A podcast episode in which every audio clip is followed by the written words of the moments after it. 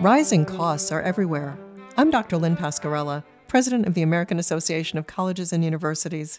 And today on the Academic Minute, Melissa Wasserman, Charles Tilford McCormick Professor of Law and Associate Dean for Research at the University of Texas School of Law, looks into a novel way to reduce them for one sector.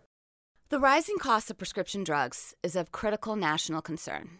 And the past year, financial considerations have led a record number of adults either to not fill prescriptions or to ration the drugs they do acquire. The debate surrounding escalating prescription drug prices has increasingly focused on the legitimacy of so called secondary patents, or patents that protect peripheral features of the drug, such as alternate formulations of the drug, rather than an active ingredient.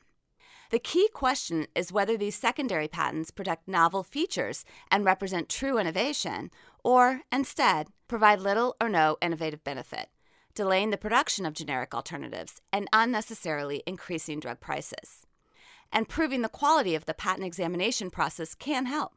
My recent co authored research explored whether giving patent examiners more time to review patent applications would improve the quality of the secondary patents issued, thereby reducing the degree of unnecessary and harmful delays on generic entry. Our findings suggest that patent examiners are not given enough time to do a good job, which causes them to issue low quality secondary patents.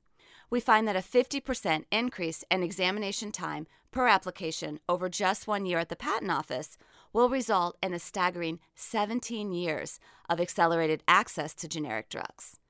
According to our estimates, that would result in consumer savings between 2.53 and 5.28 billion dollars per year from lower prices and increased access to drugs. While increasing the resources of the Patent Office is unlikely to solve the entirety of the high cost of prescription drugs problem, it seems like a good place to start. That was Melissa Wasserman of the University of Texas School of Law.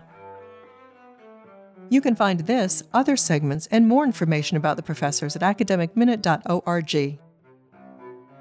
Production support for the Academic Minute comes from AAC and U, advancing liberal learning and research for the public good.